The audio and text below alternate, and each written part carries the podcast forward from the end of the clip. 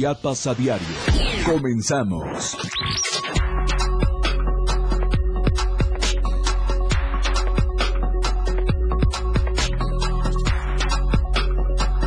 La radio del diario 97.7.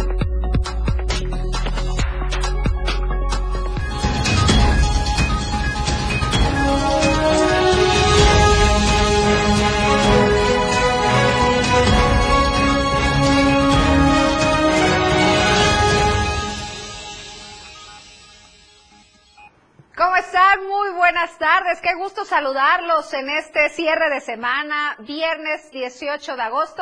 Estamos dando inicio puntual con la información a las 2 de la tarde, como todos los días, por supuesto a través de la radio del diario del 97.7 y del 103.7 en Palenque. Gracias por acompañarnos y, y por sintonizarnos desde el lugar donde se encuentre. Un saludo a todos los, eh, los amigos que nos escuchan a través del colectivo, de los taxis que están al servicio todos los días incansablemente, a usted que se dirige hacia sus mandados, que está en su casa, que está saliendo del trabajo, haciendo sus compras. Gracias, gracias por sintonizarnos. Le recuerdo que están a su disposición nuestras plataformas digitales. Nos puede encontrar en Instagram, en Twitter, en Facebook, en TikTok y en Spotify todas las plataformas al alcance de un clic. Este viernes nos sorprende la capital chiapaneca con un calor muy rico en este día.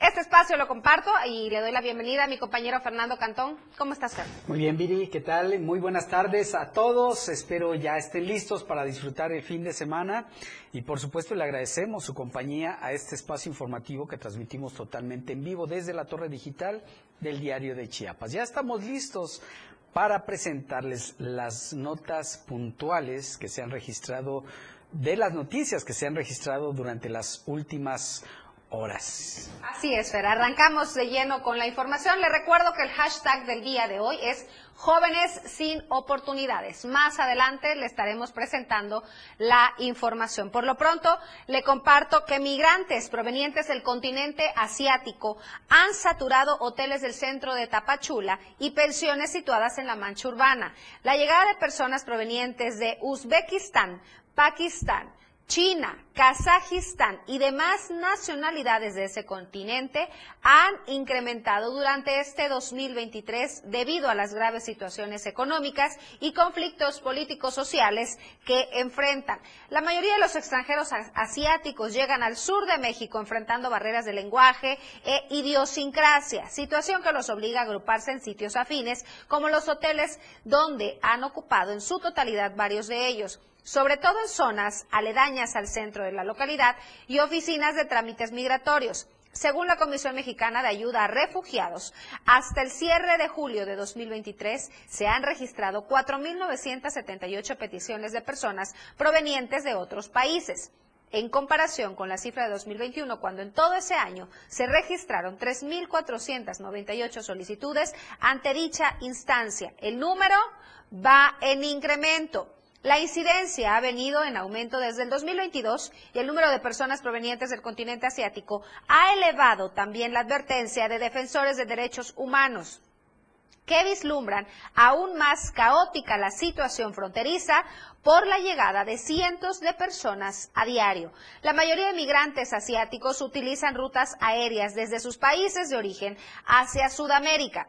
Después comienzan a escalar hacia la frontera entre México y Guatemala. Sin embargo, hay registros de algunos que lo han hecho como Brasil, donde se instalan por un tiempo corto y después inician viaje hacia México. Y ayer por la tarde, noche, se registró otro accidente en esta carretera que se ha vuelto también una de las más peligrosas. Entre, es, es, el tramo que se ubica entre Teopisca y San Cristóbal de las Casas. Una persona muerta, 15 lesionados y miles de pesos en daños materiales fue el saldo de un encontronazo en la carretera San Cristóbal de las Casas Teopisca a la altura de la comunidad El Aguaje la noche de ayer jueves. Los hechos ocurrieron a eso de las 7.30 de la noche aproximadamente, cuando dos vehículos particulares colisionaron de frente, una estaquita de color blanco y una camioneta tipo van de color gris, en donde viajaban las personas lesionadas, entre ellos varios menores de edad. Al llamado de emergencia acudieron elementos de seguridad y paramédicos, quienes brindaron los primeros auxilios para luego trasladar a los heridos a diversos nosocomios de San Cristóbal de las Casas para su atención. Lamentablemente, una menor perdió la vida al ingresar al hospital. Debido a la magnitud del percance, la vía fue parcialmente cerrada, en tanto continuaban con las labores para la remoción de los vehículos siniestrados. En el Hospital de las Culturas ingresaron Juan Baltasar Nájera Flores, de 65 años de edad, Marta Pérez Pérez, de 32 años, Melanie Pérez Pérez, de 12, Iván Alexis Santis, de 6 años, Fabián Pérez Díaz, de 3 años, Sandra Pérez Pérez, de 8 años, y tres menores más, entre ellos la niña que perdió la vida. Las otras personas fueron atendidas en la clínica de campo. El reporte policial eh, señalaba que fueron en total 11 menores de edad y 4 adultos los que se vieron involucrados en este terrible accidente. Oiga, en otra información, en Berriozábal se llevó a cabo un operativo en donde retiraron de circulación 10 mototaxis. Esto lo están haciendo con el objetivo de garantizar la seguridad de los usuarios. Edgar Ruiz, nuestro corresponsal, nos tiene más detalles. ¿Cómo estás, Edgar? Adelante. Buenas tardes, Viridiana. Aquí desde el municipio de Berriozábal, como bien comentas, eh, están llevando a cabo operativos contra unidades de transporte público, en este caso los mototaxis eh, funcionarios de la Secretaría de Movilidad y Transporte del Estado, en coordinación con elementos de la Policía Municipal y de Tránsito de esta localidad, llevaron a cabo un operativo, colocaron diversos retenes, puntos de revisión en varios puntos de la ciudad, en donde se revisaron un total de 50 unidades de transporte mototaxi, en el cual 10 de ellas fueron retiradas de circulación, esto debido a que no contaban con la documentación correspondiente. Cabe destacar que ya desde hace unos meses se hizo un padrón y se aplicó un este un número de unidades que pueden circular a quienes se les otorgó un número eh, son 751 unidades las que pueden transitar en esta ciudad y que ya están registradas en, dentro del padrón. Quienes no estén dentro de esta documentación este, serán retirados de circulación. Es preciso mencionar que esto lo hacen con el fin de garantizar la seguridad de los usuarios pues tienen el registro de los choferes y de los dueños de los mototaxis que están marcados con un número económico y que los usuarios tengan las garantías de que están haciendo uso de un transportista que tienen la identidad y la identificación por parte de las autoridades. Asimismo, dejaron en claro que no se permitirán que sigan este tipo de acciones, pues también buscan proteger a quienes ya llevan desde hace años un proceso de regularización y que esperan pronto tener ya la autorización oficial por parte de las autoridades de la Secretaría de Transporte para tener oficialmente ya legalmente su mototaxis, como lo han hecho en otros municipios, como es el caso de Cozocuautla, Acala y otras localidades más. Perfecto, Edgar. Muchísimas gracias. Ojalá este mismo operativo se lleve a cabo con todo el transporte que hay en el estado. Existe mucho transporte pirata mucho transporte que no cumple con la seguridad para los usuarios y ojalá ahora sí se pongan las pilas. Pues los mototaxis son precisamente esos vehículos que no pueden brindar ningún tipo de seguridad a quienes los utilizan. Son vehículos caseros, por decirlo así, hechos prácticamente de manera rudimentaria y que no ofrecen ninguna garantía de seguridad. Además, las empresas aseguradoras no las, no las aseguran precisamente por el riesgo que representa. Pero eso sí, la Secretaría del Transporte... Otorgando a diestra y siniestra permisos. Permisos para que... Claro, son, eh, están viendo por otros intereses. Así es, así es. Ahí está el problema. Vamos a otro tema y es que habitantes de la zona alta del Soconusco piden que se repare una carretera que comunica a la ruta del café, sobre todo porque no se pueden sacar las cosechas y también el acceso del turismo se dificulta. Es una nota de nuestro compañero Álvaro López.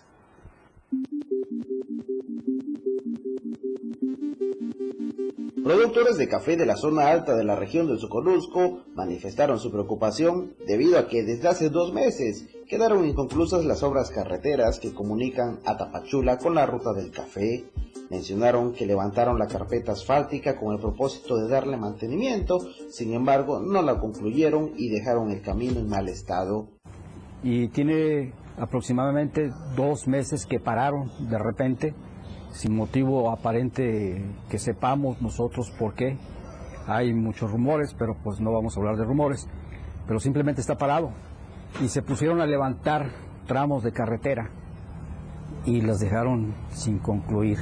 Muchos, concluyeron aproximadamente como 10 kilómetros y tienen pendientes como 3, 4 kilómetros que levantaron sin siquiera darle mantenimiento.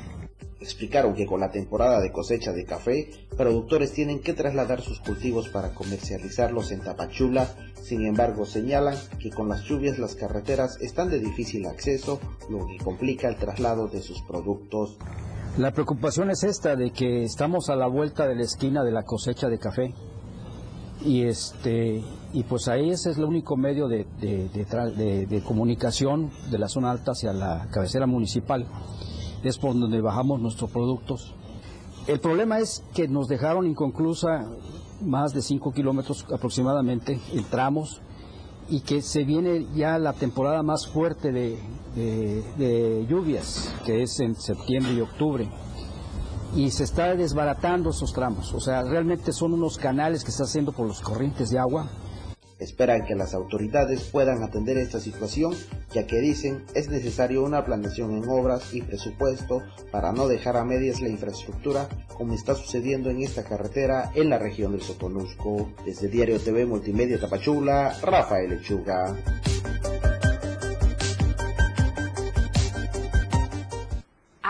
Que prestarle mucha atención a esta zona, que es una de las más bonitas en Tapachula, sobre todo en esta temporada vacacional que bien vale la pena visitar y conocer esta increíble zona cafetalera. Lo invito, antes de ir a nuestra primer pausa, que participe en la encuesta de la semana. Recuerde que es muy sencillo y únicamente puede hacerlo a través de nuestra cuenta de Twitter, arroba diario Chiapas. Aquí le cuesta.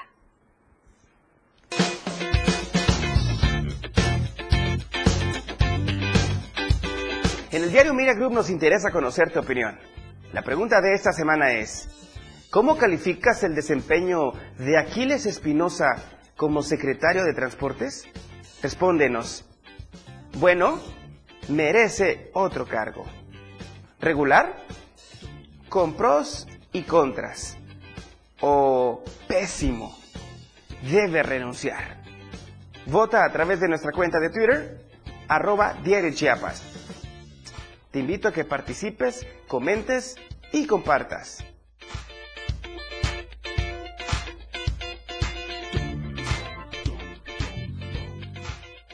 Vamos a hacer nuestra pausa. No se vaya, tenemos más al volver.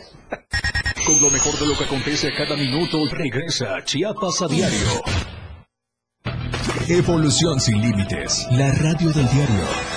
Más música, noticias, contenido, entretenimiento, deportes y más. La radio del diario 977. Las 2. Con 13 minutos. Ahora las noches de lunes a jueves se disfrutan más en compañía de Moisés Jurado. Disfruta de la mejor música de ayer, hoy y siempre, en punto de las 9 de la noche en las inolvidables de la radio del diario, contigo a todos lados.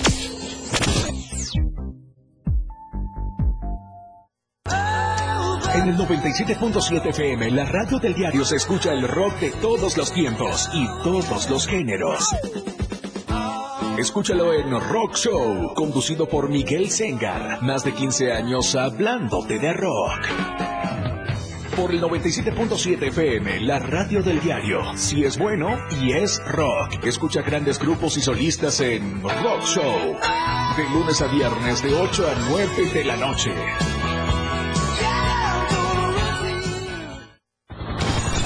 Efraín Meneses te informa en Chiapas al cierre.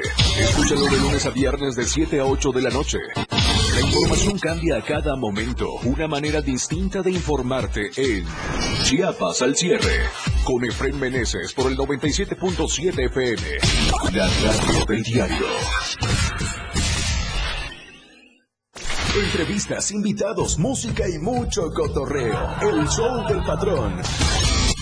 Escúchalo de lunes a viernes de 4 a 5 de la tarde. Es un completo despapalle. Pásate una tarde muy amena con El Show del Patrón. Algo fuera de serie. Por esta frecuencia, 97.7 FM, la radio del diario. El juego aún no termina. La competencia es a cada momento más intensa. La remontada. Un espacio para los deportes. Escucha a Jorge Mazariegos y Eduardo Solís de lunes a viernes de 12 a 1 de la tarde. La remontada. Nada se queda igual. La jugada continúa. El resultado del juego hasta el final. La remontada. Por esta frecuencia, el 97.7 FM, la radio del diario. Evolución sin límites. Contacto directo. 961 61 228 60. Contigo a todos lados. Viridiana Alonso y Fernando Cantón ya están de regreso en Chiapas, Chiapas a a diario.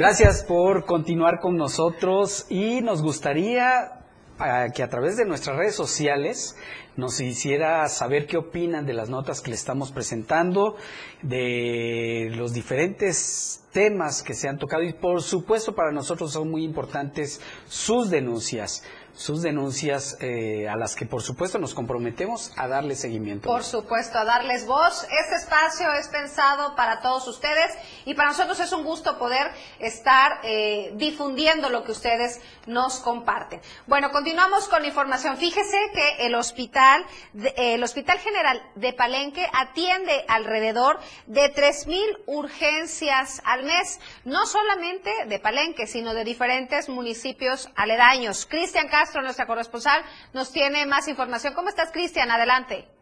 Hola, ¿qué tal? Muy buenas tardes. Es un gusto saludar a todo el auditorio del diario de Chiapas eh, desde este pueblo mágico de Palenque. Déjame comentarte que actualmente el Hospital General eh, recibe a 20 municipios de los cuales 16 son de Chiapas, 3 son del estado de Tabasco y uno es del estado de Campeche, lo cual hace que se reciban nada más y nada menos que más de 3.000 urgencias al mes donde se atienda a toda la ciudadanía que se acerca a solicitar ayuda médica.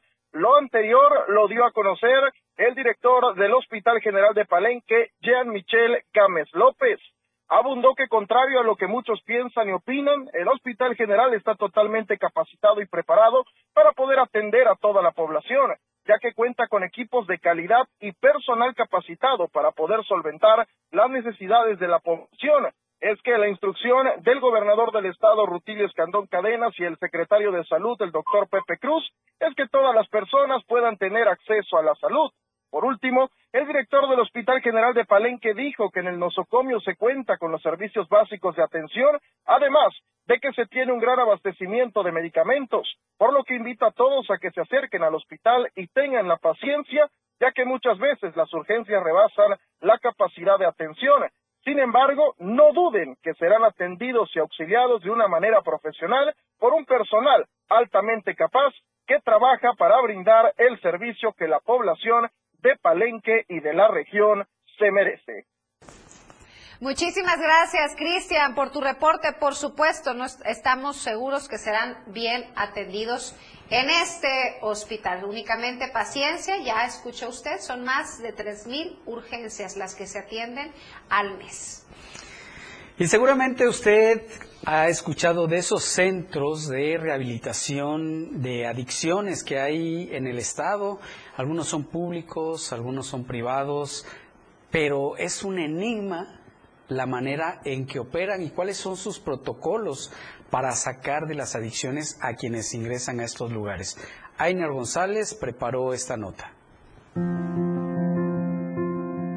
Luego de darse a conocer que algunos centros de rehabilitación particulares para alcohólicos y drogadictos resultan ser un negocio fraudulento, ya que lejos de ayudar a la recuperación de las y los pacientes, estos empeoran su condición, médicos especialistas reconocieron que las clínicas privadas deben adecuar sus protocolos de atención, ya que los métodos como la violencia psicológica y la tortura empeoran el estado de las personas que padecen este tipo de padecimientos. Exacto, es correcto. Pero así de los otros, eh, nada más es lo que, lo que se escucha, ¿no? Pero realmente no, es, no, no sería viable ese tipo de, situaciones. Hay, hay otros medios más, más fiables que pueden dar un buen acompañamiento y salir adelante. Hay, muchos testimonios donde han salido adelante sin necesidad, como dice, de la agresión ni nada, simplemente el, el apoyar al paciente.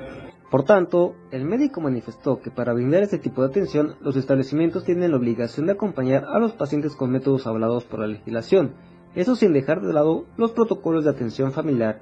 Las condiciones que nos permanecen, según testigos, son insalubres de hacinamiento y no cuentan con servicios médicos en caso de requerirlos y además que les dan comida echada a perder o lo dejan sin comer. Todo esto indica que se reporta a los familiares de internos después de tres meses, que es el periodo establecido para volver a tener contacto. Sin embargo, otros más no se enteran de lo que acontece dentro, ya que los amenazan. Para Diario Media Group, Ainer González.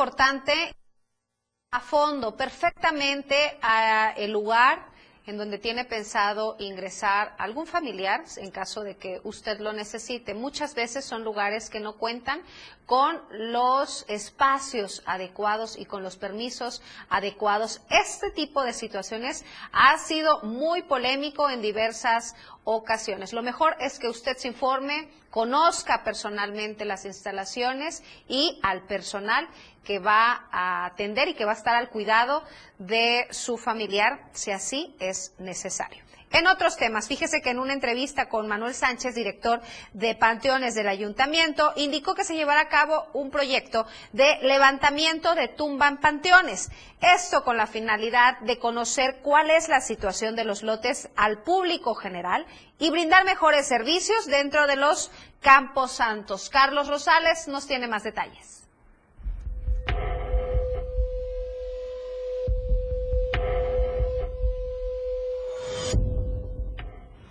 En los panteones municipales de Tuxtla Gutiérrez se lleva a cabo un levantamiento topográfico de tumbas para poder tener un control más estricto en los pagos de propiedades.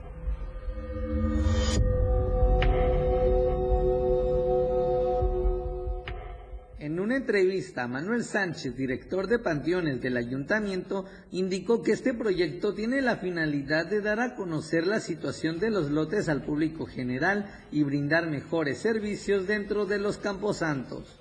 El objetivo principal es dar un mejor servicio a la ciudadanía, evitar que hayan duplicidades, evitar que este que haya mayor ingreso y por lo por consecuencia mayores servicios aquí dentro del panteón. Bueno, la tecnología es la, tecnología que, que, gracias a Dios ahora tenemos este, nuevas herramientas para poder eh, hacer este levantamiento. Se, creo tengo entendido por las, los comentarios de las otras dependencias que han estado dronando el panteón para poder hacer ese levantamiento topográfico. También dijo que se les recordará a los dueños de los predios a que realicen el pago puntualmente, debido a que en la actualidad se tiene un gran atraso de la recaudación en los panteones.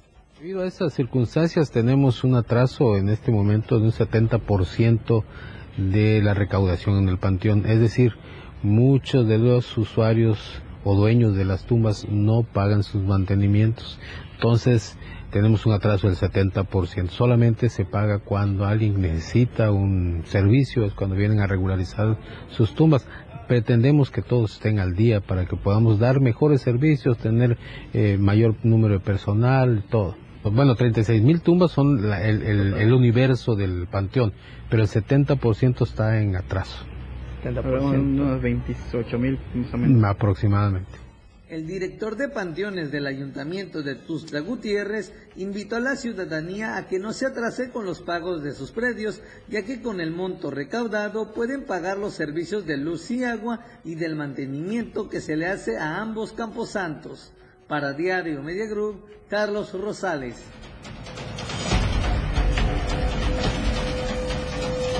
Y se realizó la presentación del libro El Código de lo Extraordinario. ¿De qué se trata? Carla Nazar nos dice.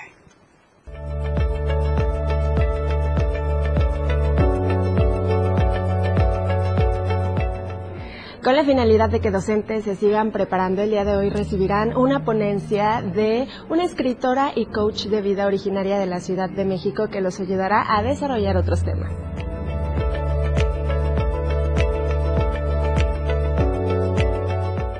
Como parte de una serie de actividades que buscan compartir contenido para incentivar al magisterio en nuestro estado, se llevó a cabo la conferencia encabezada por Liliana Martínez, escritora y máster en transformación originaria de la Ciudad de México pues plantea eh, dos temas fundamentales. Uno, la importancia que tiene el tema de la abundancia, el tema de la educación financiera y por otra parte también pues incentiva el tema de la, de la autoestima y la motivación en los lectores, ¿no?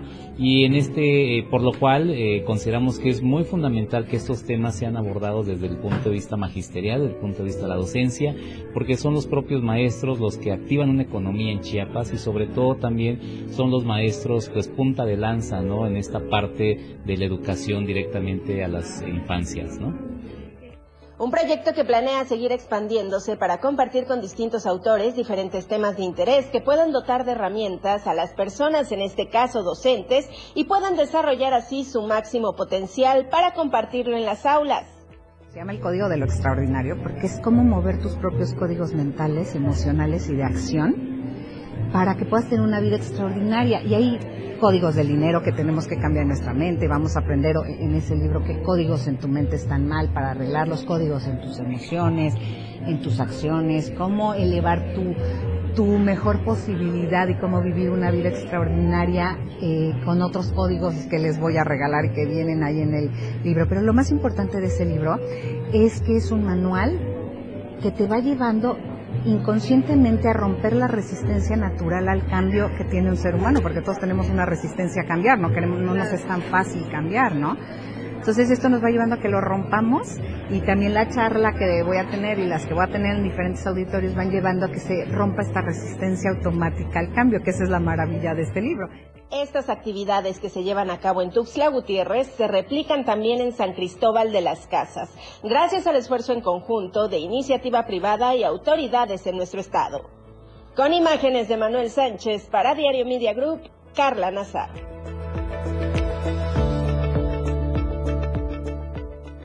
Es momento de ir a un corte comercial, por favor no se vayan, en un momento regresamos. Chiapas a diario, después del corte, ya regresa. La radio del diario, transformando ideas contigo a todos lados. 97.7. La radio del diario. Más música en tu radio.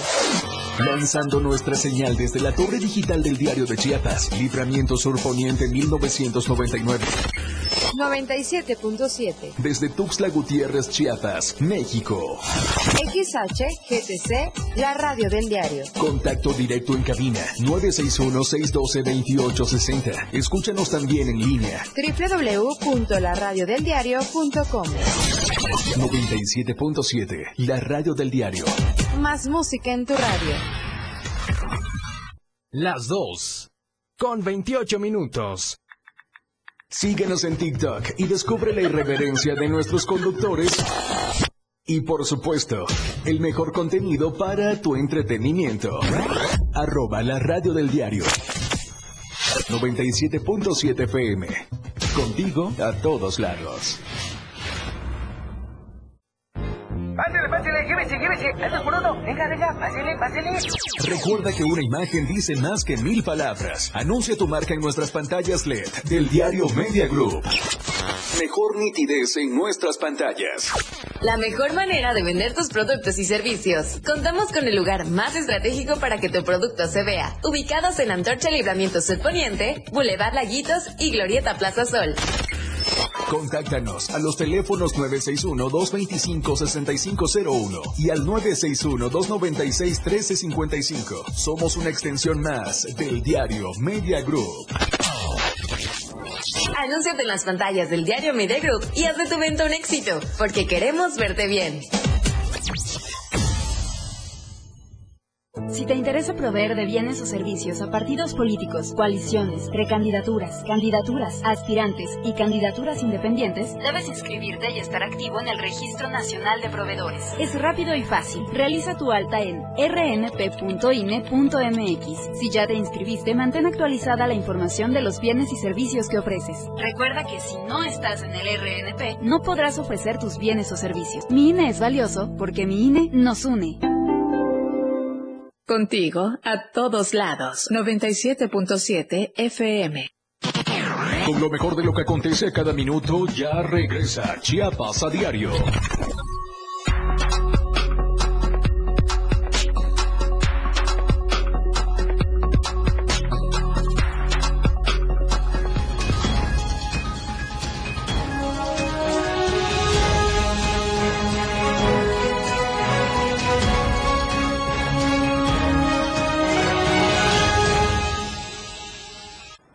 Muchas gracias por continuar con nosotros y queremos presentarles el mejor café de Chiapas. Se llama Chiapas Street Black, un café que está hecho 100% con granos arábiga y que se produce en la finca San José del municipio de Montecristo de Guerrero.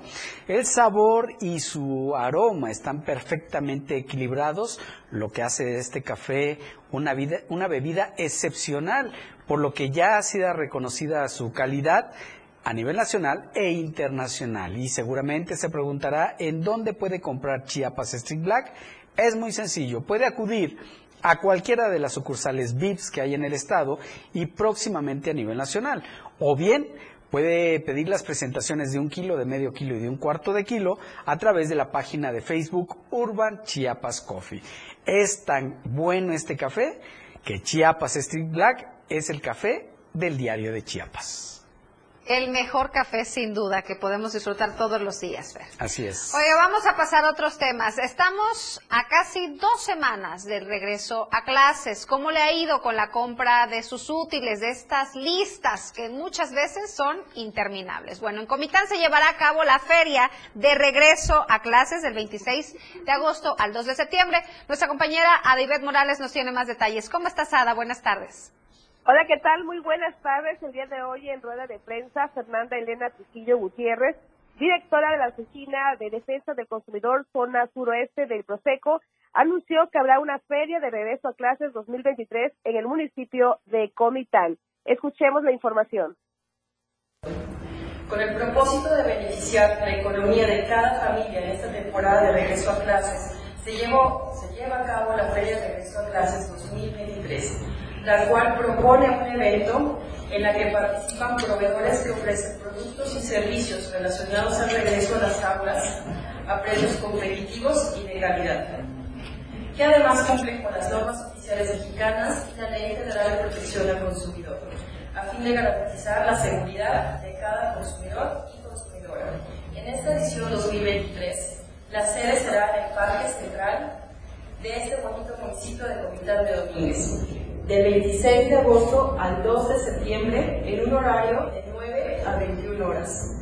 Durante el evento se tendrán diversos proveedores de diferentes giros comerciales relacionados al regreso escolar, ofertando productos eh, con descuentos que van del 10%. Y además eh, queremos exhortar a la población a realizar un consumo responsable Te comento que la funcionaria estatal exhortó a todos los padres de familia que asistan, aprovechen los descuentos que estarán realizándose los más de 16 proveedores eh, que estarán participando en esta edición 2023. También habrá eventos culturales y se estima superar los resultados del año pasado de esta edición 2023. Hasta aquí mi reporte. Muy buenas tardes.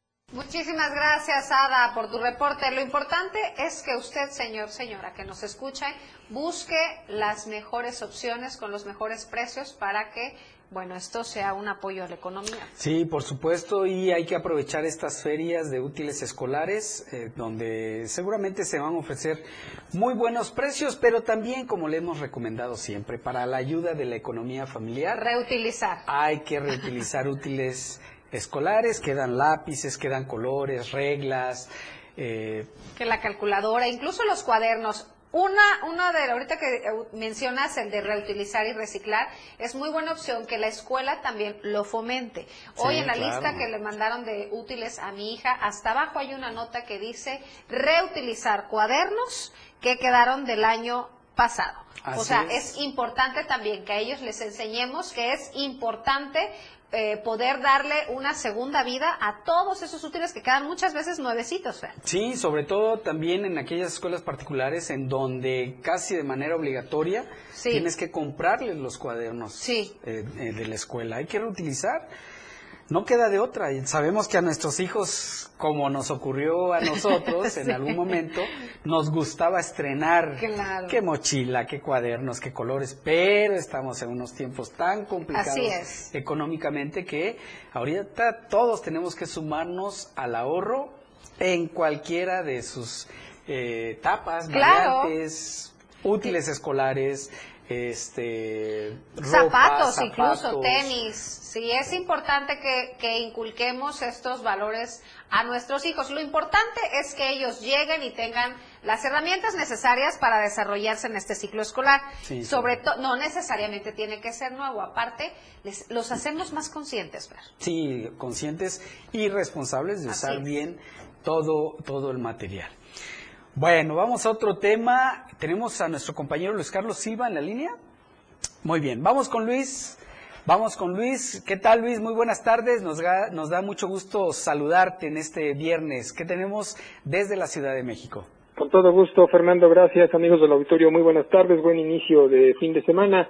Sube de intensidad el golpeteo en la cuarta transformación entre Marcelo Ebrard, Mario Delgado, líder nacional de este partido, Claudia Sheinbaum, una de las que está punteando en las encuestas, y el presidente de la República, Andrés Manuel López Obrador. Este último se desmarca de todas las imputaciones que le han hecho durante la semana, cuando se advierte que definitivamente la que está pues siendo de las preferencias del mandatario mexicano es Claudia Sheinbaum, no solamente por ser ex jefa de gobierno, sino por la cercanía eh, pues física y sobre todo sentimental que pudiera tener, no en el mal sentido de la palabra, sino por alguna situación de antaño que ya se ha mencionado en este espacio informativo. Claudia Sheinbaum cerró la semana en, en este viernes diciendo que los bienes y los directos van a quedar de lado y negó el favoritismo de parte del Ejecutivo Federal. El presidente se desmarcó, eh, Fernando Auditorio, de las descalificaciones por parte de las corcholatas y asegura que como jefe de Estado y de Gobierno y no como un soldado más de Morena, él tiene la decisión no solamente de atender los problemas de México, sino de, sobre todo, sobrellevar el vendaval que se le ha venido encima por el tema de las preferencias electorales. Marcelo Ebrard, por su parte, te quiero informar que ha acudido hace unos instantes al Instituto Nacional Electoral y sobre todo se ha llevado los reflectores de los medios de comunicación porque solamente dice que acudió a pagar una multa de 10 mil pesos que le impuso el INE por hablar de temas electorales justo en el momento en el cual no debe hacerlo porque así lo prohíbe la ley.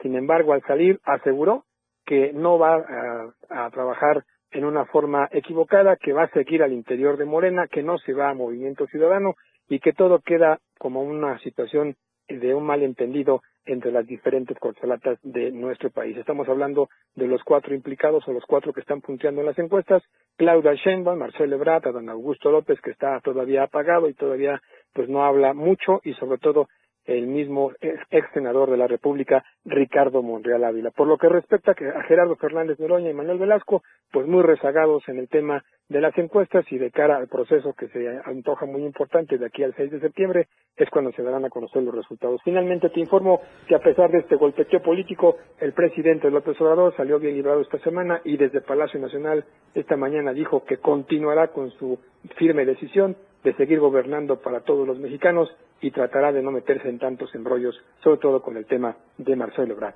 y Claudia Sheinbaum. Hasta aquí mi reporte, Fernando. Un abrazo y pendiente desde la capital de la República Mexicana. Muy buenas tardes. Luis, antes de que te vayas, yo creo que algo pasó en el Inter de cuando llegó Marcelo Ebrard al Instituto Nacional Electoral y de cuando salió, porque las posturas fueron muy diferentes de cuando entra a cuando sale. Sí, sí, sin duda. Creo que la lectura que le acabas de dar es, es la correcta. Es un distinto Marcelo Ebrard al que llegó val- malentonado o valentonado en el tema de la política en nuestro país. Quizás adentro se calmaron los ánimos, algún asesor político quizás llegó con tiempo y forma para tratar de suavizar los temas y al salir dijo que definitivamente no rompe con Morena, no se va a MC, continúa firme y fuerte en el proceso interno de los morenistas y espera, dijo, que este tipo de situaciones que se han presentado en la última semana puedan tranquilizarse o serenarse y hace un llamado desde el INE a seguir trabajando para la construcción de un, de un distinto México o México mejor, claro, tomando en cuenta que él pues trata en todo momento de llevar agua a su molino, tratando también de demostrar que hay preferencias y hay cargada a favor de Claudia Sheinbaum, mientras que ella políticamente niega esa situación, lo cual el presidente también atajó esta mañana diciendo que es hombre de Estado, que continuará trabajando por y para los mexicanos y se mantiene un poco distante de los dimes y los diretes o de los encontronazos que se dieron esta semana entre él, Claudia Sheinbaum, Mario Delgado y por qué no decirlo también las otras dos cocholatas, una Dan Augusto que está muy apagado y un Ricardo Monreal que dice que es con unidad como se construyen los consensos. Y vamos a ver qué pasa en las próximas horas porque precisamente la representación de Marcelo Ebrard fue la única que no quiso firmar el tema de las cuatro encuestas la noche de ayer, eh, Luis. Sí, sin duda tienes toda la razón. Este tema de las encuestas también trae de cabeza a Morena algunos ya hablan de que ya están palomeadas, otros dicen que todavía no es así. Lo cierto es, eh, Fernando Vitorio, hay que mencionarlo con toda puntualidad, que en el tema de las encuestas nadie tiene la, la última palabra hasta que se den a conocer los pormenores que fije el, el órgano regulador del mismo Morena. Morena, como es partido en el poder, tiene amplia ventaja sobre el tipo de encuestas cuando se den a conocer, claro, quiénes son las encuestadoras, cuántas son, cómo trabajan, quién les va a pagar esos trabajos y sobre todo finalmente te comento, hasta el momento lo que en la fuente se conoce y lo que sabemos es que el tema de las encuestas sí le trae un dolor de cabeza extra al presidente y otro a Mario Delgado como dirigente nacional de Morena. Así es, Luis. Pues muchísimas gracias por tu reporte. Estaremos pendientes que pase el fin de semana y el lunes, si Dios lo permite, nos comunicamos de nuevo. Un abrazo fuerte, que tengas un extraordinario fin de semana, Luis. Con esto vamos a hacer nuestra última pausa. No se vaya que tenemos aún más que informarle. Con lo mejor de lo que acontece a cada minuto, regresa Chiapas a diario.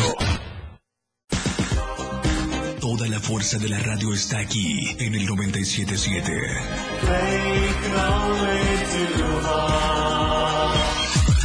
Las dos, con 42 minutos. Chiapas es poseedora de una belleza natural sin rival en todo México. Una gran selva, un impresionante cañón, manglares y playas únicas, además de paradisiacas caídas de agua, visten a nuestro estado con el encanto único de la naturaleza. Chiapas es el estado más al sur de México, la última frontera de nuestro país. Aquí, en este rincón, que también fue el último territorio en añadirse a la República, se encuentra un paraíso de bellezas naturales listo para ser explorado. Ven y disfruta lo que Chiapas tiene para ti. 97.7, la radio del diario. Contigo a todos lados.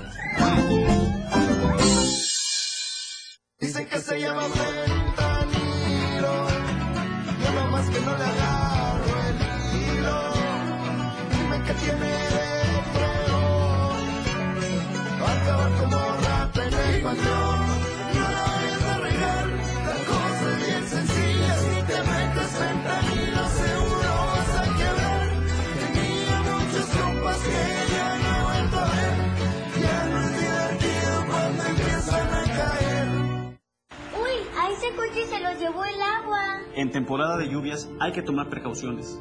Nunca cruzar la corriente en una inundación. Tan solo 50 centímetros de agua pueden llevarse un coche. Consulta los pronósticos del Servicio Meteorológico Nacional Ten una mochila de emergencia.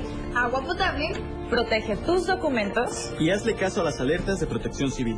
Esta temporada de lluvias y ciclones, juntos nos protegemos mejor. La Conagua y el Servicio Meteorológico Nacional te informan por tu seguridad. Gobierno de México.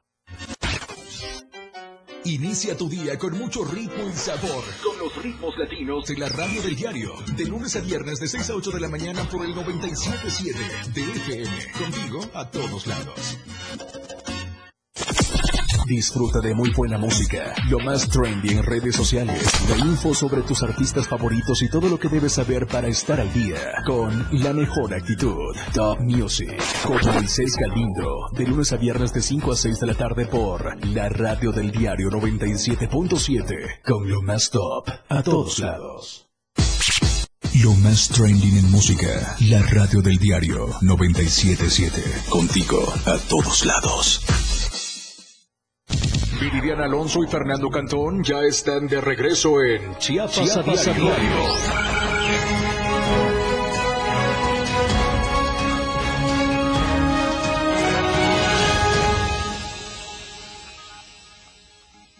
Estamos de vuelta, es viernes y vamos a cerrar la semana con nuestra sección favorita, con Luis Gordillo y sus entrevistas exclusivas.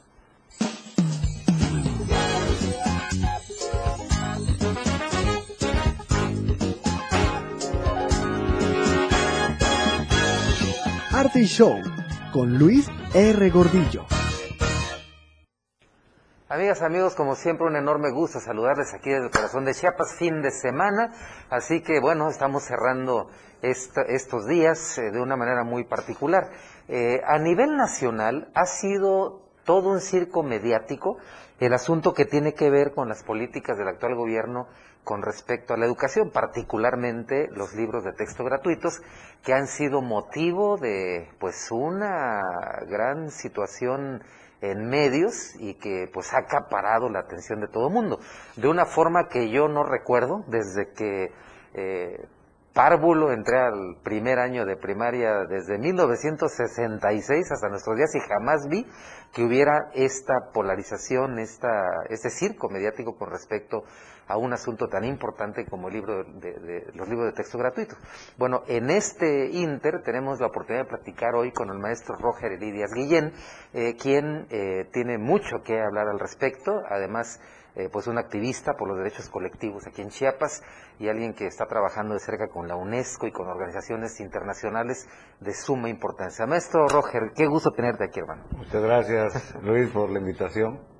Pues bueno, todo un circo, decimos, esta cuestión de lo de, libro de los libros de texto gratuitos que inciden en la cuestión educativa. Eh, pues, ¿qué hay al respecto, hermano? ¿Qué, hay- ¿Qué tanto hay de verdad, qué tanto hay de mentira en esto?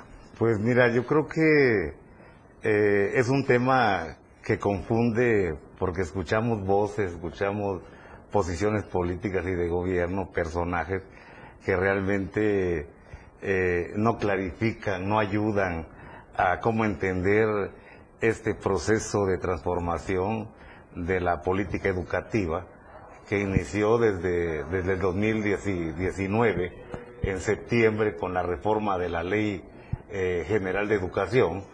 Hoy muchos hablan de la reforma educativa. No hay reforma educativa. Hay una ley que se emitió y nadie ha dicho nada hasta hoy que estamos en tiempos políticos electorales. Exactamente. ¿no? Eh, yo creo que es importante identificar que hay diversos escenarios y problemas que pudiéramos decir en dos bloques. Uno, eh, la desinformación, ¿no? Que va junto con el manejo político, ideológico, y, y- y que va junto también con el desconocimiento de estos actores que eh, emiten opiniones sin fundamento y a veces hasta apoyados con imágenes que no corresponden a los libros, Sí. los agarran de textos de, De otro otros lado, países y que eso es ofensivo, pues. Sí. este, se- creo que hay un hay, hay un exceso del uso de- de- del derecho a, a la libertad de A expresión, la libertad de expresión. Yo alterando alterando el orden social, que es un tema que vale la pena analizar. Sí, fue muy claro, por ejemplo, este hecho de que para, de alguna manera, no alertar, sino más bien eh, poner nerviosos a los papás, colaron por ahí una eh, un dibujo donde decían que en los libros de texto, creo que en tercero o cuarto grado, se estaría hablando de sexualidad con los niños y se, y se, se pone, dice, eh, aparece esto y aparece un dibujo de niñas y niños desnudos, es un dibujo, sí, sí. pero eso no está en los libros de texto gratuito, es una imagen de España, de algún folleto de por allá, y lo hacen pasar como que... Entonces, mucha gente que todavía ni ha recibido los libros en sus manos, ni los ha visto, no los ha No los ojeado, ha leído. pero ya los están rechazando por lo que mediáticamente se dice, Ah, es y, y viene, la, la- esta carga mediática viene exactamente de una oposición que lo que tiene es una carga político-ideológica, o sea, e- es bastante claro eso. Ahí está el problema. Cuando los temas eh, de, eh, científicos, educativos como este, entran en el terreno ideológico político, se contaminan, pues. Correcto. Porque responden a intereses y no responden al objeto social humanitario de desarrollo de- de- de- del, del- del recurso humano eh, que persigue la educación. Entonces ahí, eh, eh, en aras de defender intereses, tocan estas cuestiones que realmente vale la pena revisarlos porque violentan derechos. Exacto, ¿Me explico? violentan derechos. Eh, Aquí- ¿Y cuál es el derecho? El artículo quinto de la, edu- de la Ley General de Educación establece en su último párrafo que la, la educación estará basado en el principio intangible de la dignidad humana. Entonces, si los contenidos afectan a la dignidad humana, no estás obligado a retomarlos. Creo que nos están llevando a, a ubicar problemas que no es el fondo del problema de la educación. Exacto, El porque mira, si me permites, en el caso de estados como Chihuahua o Jalisco, que ya declararon abiertamente que los libros no van a ser distribuidos, que se van a almacenar, eh, pues ahí yo siento que es, es irónico, para mí es irónico que estas personas digan, es que los libros de texto no fueron consultados, a los papás no se les consultó y entonces no van a pasar. Y yo me pregunto si estos gobernadores consultaron al pueblo para decidir que los libros no se entreguen a los niños. Claro, y, claro. eh, y yo no creo que hayan consultado. Claro. Entonces este, es irónico, pues, ¿no? Aquí se ve una doble mola- mo- moral en este, en este asunto. Y esto lleva a un caso que aquí en Chiapas fue sumamente interesante, porque de hecho en tu calidad de, de- pues, activista por los derechos colectivos y también como representante de una institución como SICOMOS, eh, pues tú te apersonaste por ahí en la Fiscalía eh, General para presentar una denuncia en contra de la persona de Marco Cortés, que es el presidente nacional del Pa- Partido Acción Nacional, porque él incluso estuvo instando a la gente a quemar los libros. Es correcto. Es decir, eh, este tema que estamos hablando de, de la desinformación, el uso político de, del tema, que eh, están confundiendo al pueblo, eh, llega a un exceso cuando ya están promoviendo la insurgencia, están promoviendo la movilización de la, de la población para, para cometer delitos, como es quemar, como es, es destruir los libros y Que las eh, hojas, así, impedir el funcionamiento de las instituciones de ese poder público ejecutivo, que así lo establece pues este, la ley y la constitución. Entonces, la el Código Penal Federal. Entonces, eh, basado en esto, eh, en mi calidad de, de- de- de ciudadano, porque aquí quien tiene personalidad para, para poder denunciar, o son los poderes públicos, o es el pueblo quien tiene la, la- soberanía, y tu servidor es parte del pueblo y acudí como responsabilidad ciudadana a denunciar estos actos, no con el fin de que se castigue al, ciudadano, a la persona a demandado que es Marco Cortés, dirigente nacional, sino a que eh, es un mensaje a la clase política a que tienen que bajarle dos, tres rayas a, a- a la, a la expresión y la comunicación con la sociedad porque merece respeto. Justo estamos viendo las imágenes No, de tu presencia. no puede aprovecharse eh, que la gente no esté informada para crear inconformidades y imponer la ideología sobre la razón y el derecho. Y eso tenemos que dar un paso. No es un asunto de protagonismo ni de, de oportunismo político, como Es de algunos lo visibilizar, puedan ¿no? pensar. Es de visibilizar. Es, es un asunto de, De concientizar. de concientizar y de, cumplir con mi, con mi responsabilidad ciudadana, pues, porque tenemos que dar ese paso. Incluso para nuestro público yo quiero decirles, eh, el maestro Roger Elí, eh, eh, él colabora con nosotros en la sección cultural como articulista. Y hace cosa de semana y media, dos semanas, él publicó un artículo eh, que tiene que ver justamente con esa cuestión de la educación.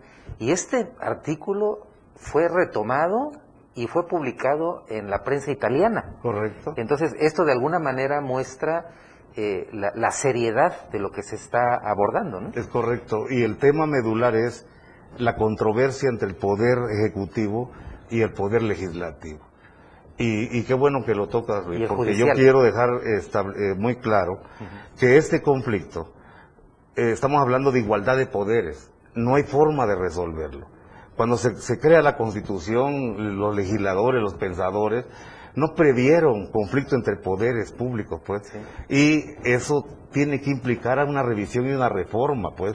¿Quién tiene la facultad de poner orden? Quien firmó el pacto social, que es el pueblo en su soberanía, que tiene que tener esa facultad para poner ese orden, donde el poder legislativo se está excediendo porque todo lo que ha suspendido de los de, de- de las reformas legales judicial, que ha el poder iniciado judicial. que ha iniciado este gobierno sí lo ha suspendido y lo ha declarado nulo a partir de asuntos de forma no de fondo. Nunca ha estudiado el objetivo de la reforma Pero no hay tal, porque de hecho este bloque tomó la decisión de mm, cerrar el paso a todo lo que venga del Ejecutivo. O sea, no Es- importa si es, es bueno para el pueblo, correcto, no importa si es es, útil, el asunto viene del Ejecutivo a bloquear. Y así, así lo ha- la fracción parlamentaria en el legislativo eh, que pertenece al bloque opositor, el poder judicial que está completamente lleno de, de- de personajes perfectamente asociados con, con el bloque opositor. Un ejemplo de este tema que estamos hablando es que en marzo, 13 de marzo de 2023, se acaba de publicar hace eh, meses eh, una resolución de, de la Suprema Corte de una acción de inconstitucionalidad que promovió la Comisión Nacional de Derechos Humanos, número 121-2019, donde está declarando nulos artículos que se refieren a la educación indígena y a la educación de las personas con capacidades diferentes y nadie ha dicho nada. Es decir, cuando ese es el tema medular, no puede ser que en la ley de educación hoy no exista ese capítulo porque así lo dispuso la Suprema Corte. No. Entonces aquí el criterio es que no puede imponerse eh, eh, errores administrativos cuando el fin y el bien común de la reforma o la ley es de beneficio del pueblo. Y si eso es y está demostrado, esto debe de quedar, no debe sobreponerse, debe declararse válido, pues. Creo que ahí actúa, utilizan este criterio como, es que no hubo este, eh, eh, este, una consulta pública. Y ese, es- ese, ese es el fondo. Ciertamente hay un derecho, pero la ley no está diciendo mañana lo vamos a hacer. La ley habla de una disposición del hacer. No existe el acto que violente todavía a los pueblos. Mas, sin embargo, la Suprema Corte dice que sí existe. Y eso es erróneo de apreciación. Es una apreciación ¿Entiende? Porque la, yo, la Suprema Corte no dice que representa a 10 o 20 pueblos indígenas eh, que hayan sido afectados. Actúa de motos propios y sus resoluciones son declarativas. Por lo tanto, es un exceso de la Suprema Corte asumirlo como una imposición y dejar en estado de indefensión a los pueblos indígenas.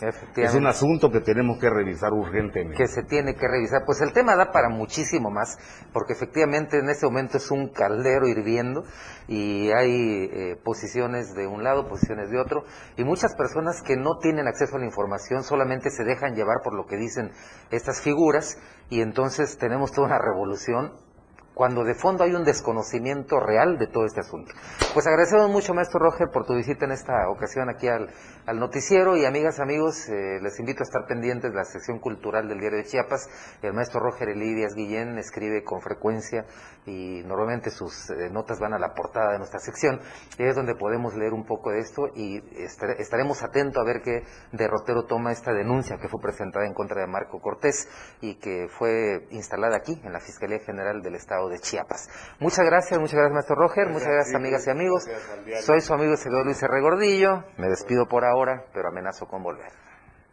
Muchas gracias a Luis Gordilla, su invitado, por esta increíble entrevista. Ya nos vamos. Gracias por habernos acompañado a lo largo de esta semana. En nombre de todo el equipo que hace posible llegar hasta sus hogares, en cabina de radio con Moisés Galindo, el switcher eh, Charlie Solís, Dani y todo el equipo de producción. Gracias, lo esperamos el día lunes. Así es. Recuerde que aquí le presentamos las noticias. Ahora usted se queda con el poder de la información. Que tenga y disfrute un excelente fin de semana. La información aún no termina porque a diario se siguen generando las noticias en Chiapas a diario. Acompaña a Viridiana Alonso y Fernando Cantón en nuestra próxima emisión de 2 a 3 de la tarde. E infórmate de lo que acontece en Chiapas. Chiapas a diario. 97.7 FM. Editorial de la Radio del Diario. El manejo responsable de los recursos públicos siempre será un factor determinante para la salud financiera de todo gobierno y para el combate eficaz de la corrupción. Ahí la importancia